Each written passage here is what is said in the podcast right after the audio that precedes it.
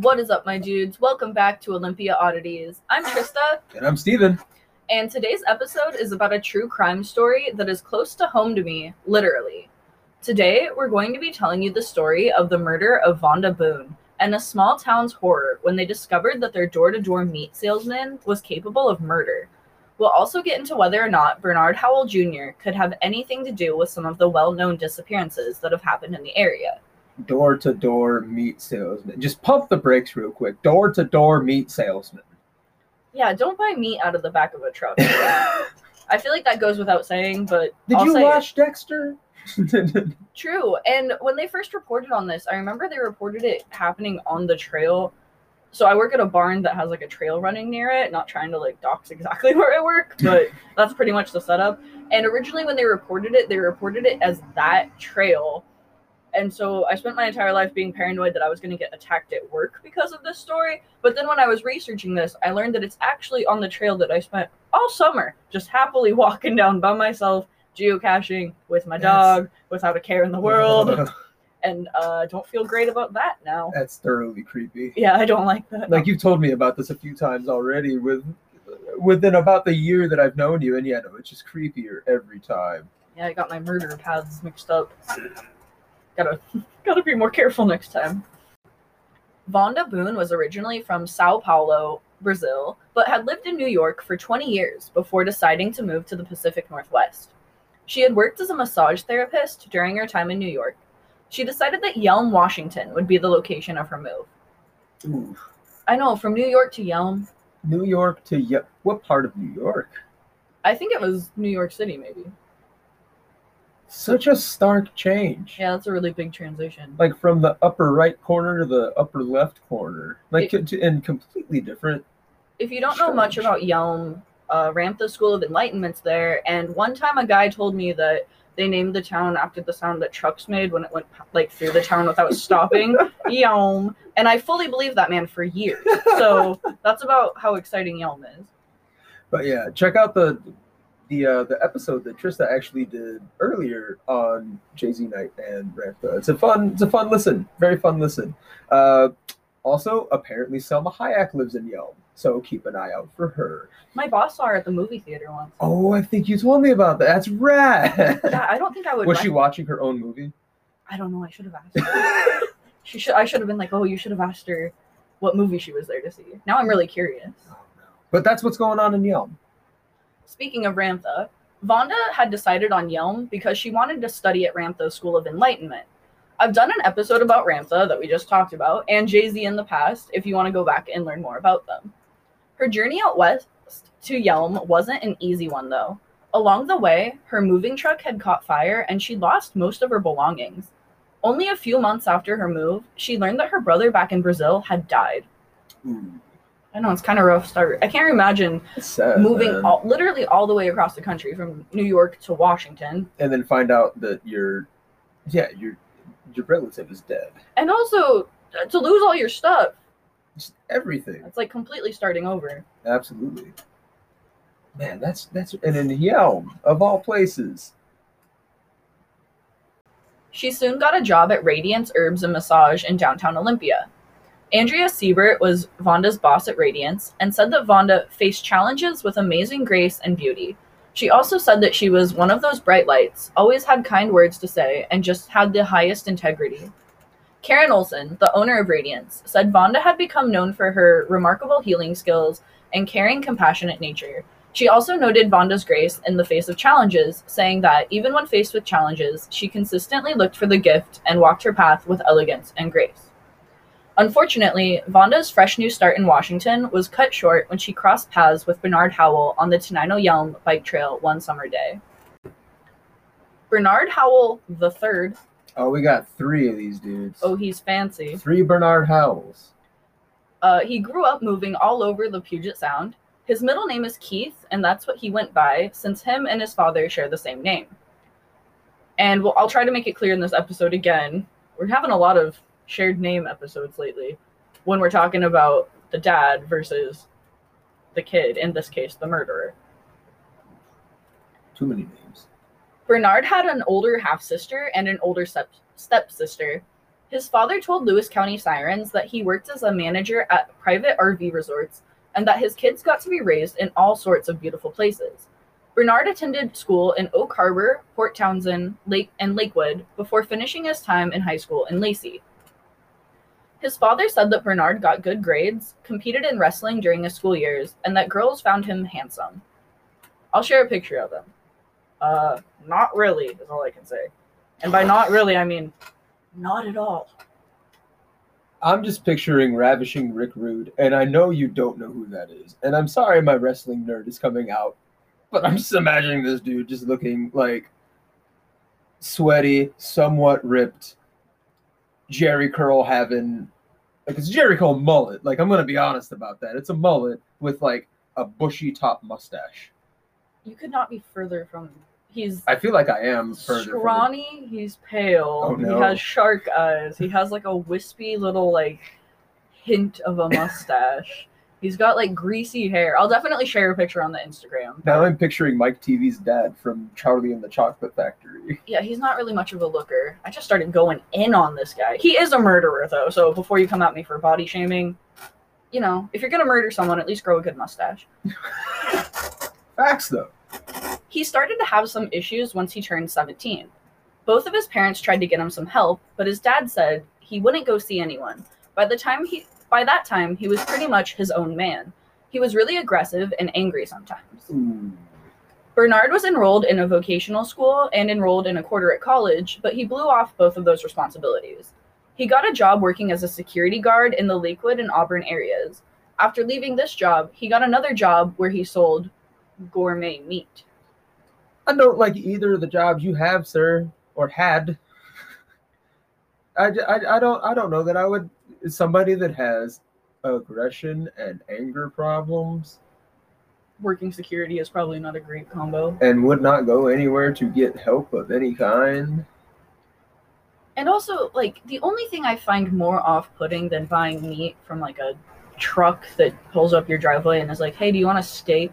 Is have you ever seen that van? It's or, no, it's a bus that's like in Rochester and it has like a sign on it that's like halibut.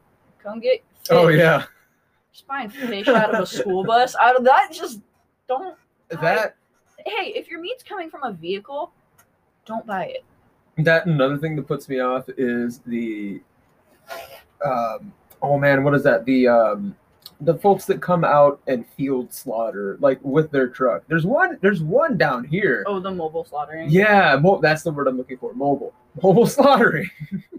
But uh not field slaughtering it's completely different uh but yeah mobile slaughtering because there's one person down here that has a truck that looks especially sketchy and dirty and just not i wouldn't trust that for for nothing He began staying at his dad's house in Tenino off and on, and his father helped him start his own meat selling company, the Tenino Meat Company. Bernard also began using meth during this time. that ain't it bro On August 8th, 2010, Bernard's father said that Bernard had been upset about how his new business was doing and his financial struggles that were caused by it. In a fit of rage, he took off towards the park in Tenino. From this park, you can access the Yelm to Tenino Trail, which runs 14 miles between the two towns. It was on this path, on this day, that Bernard and Vonda's paths would cross for the first and last time.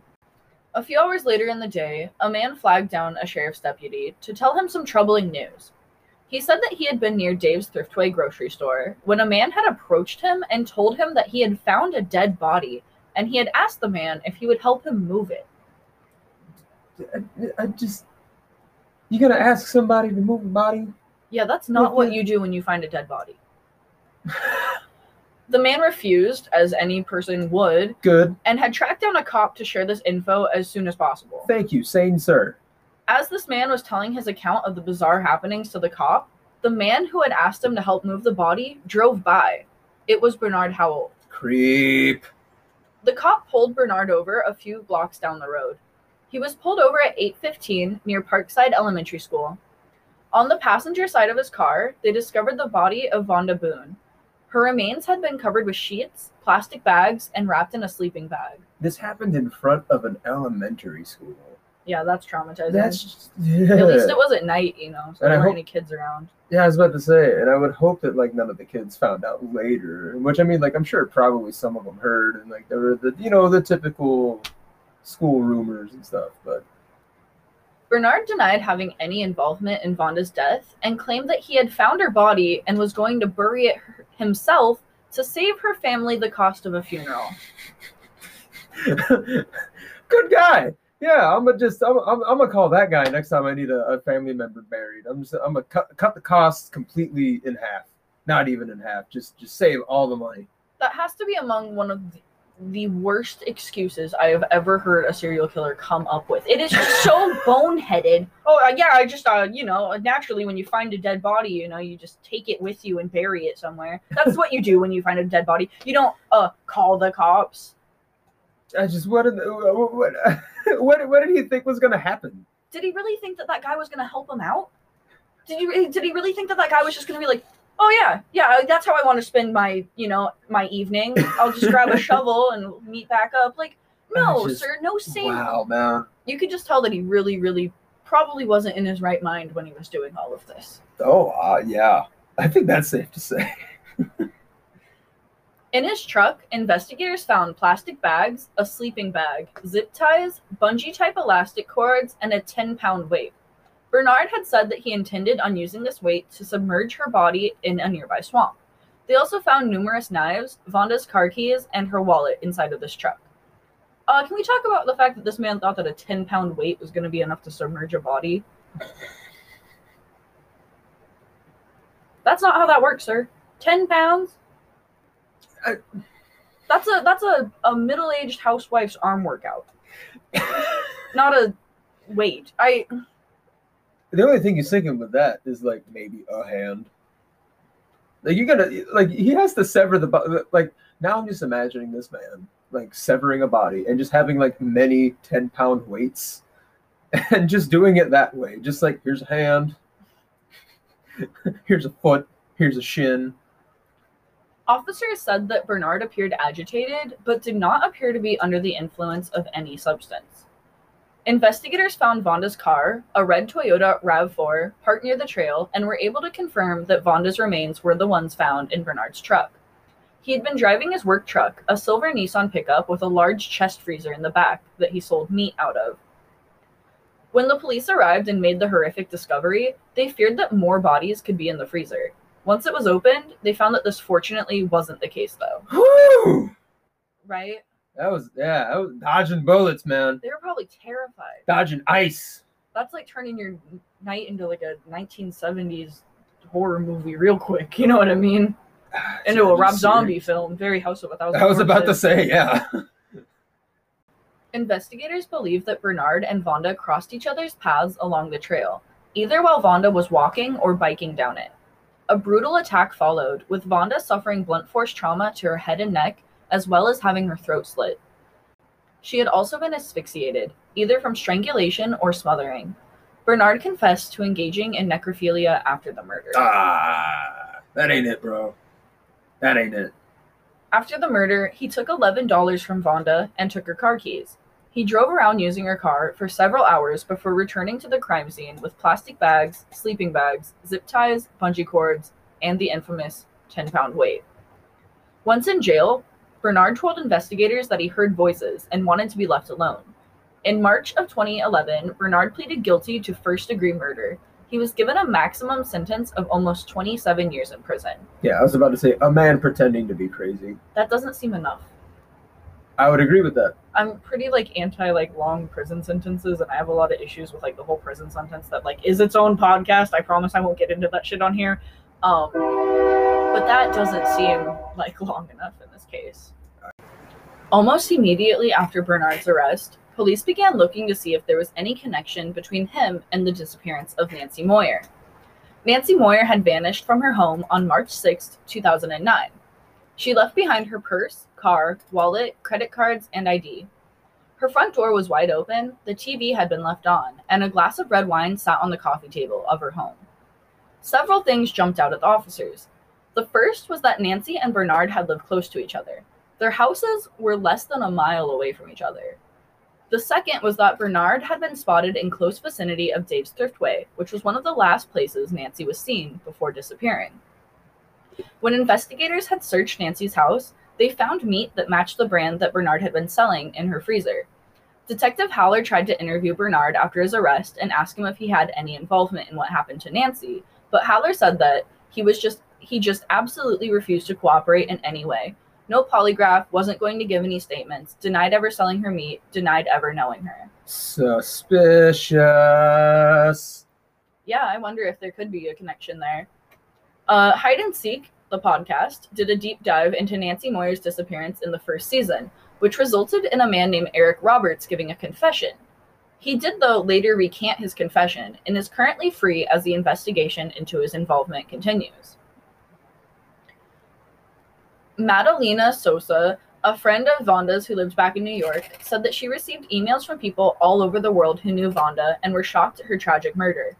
It's sad, we don't know why, she said, to leave New York City and be murdered. It's unfortunate that there's crazy people out there.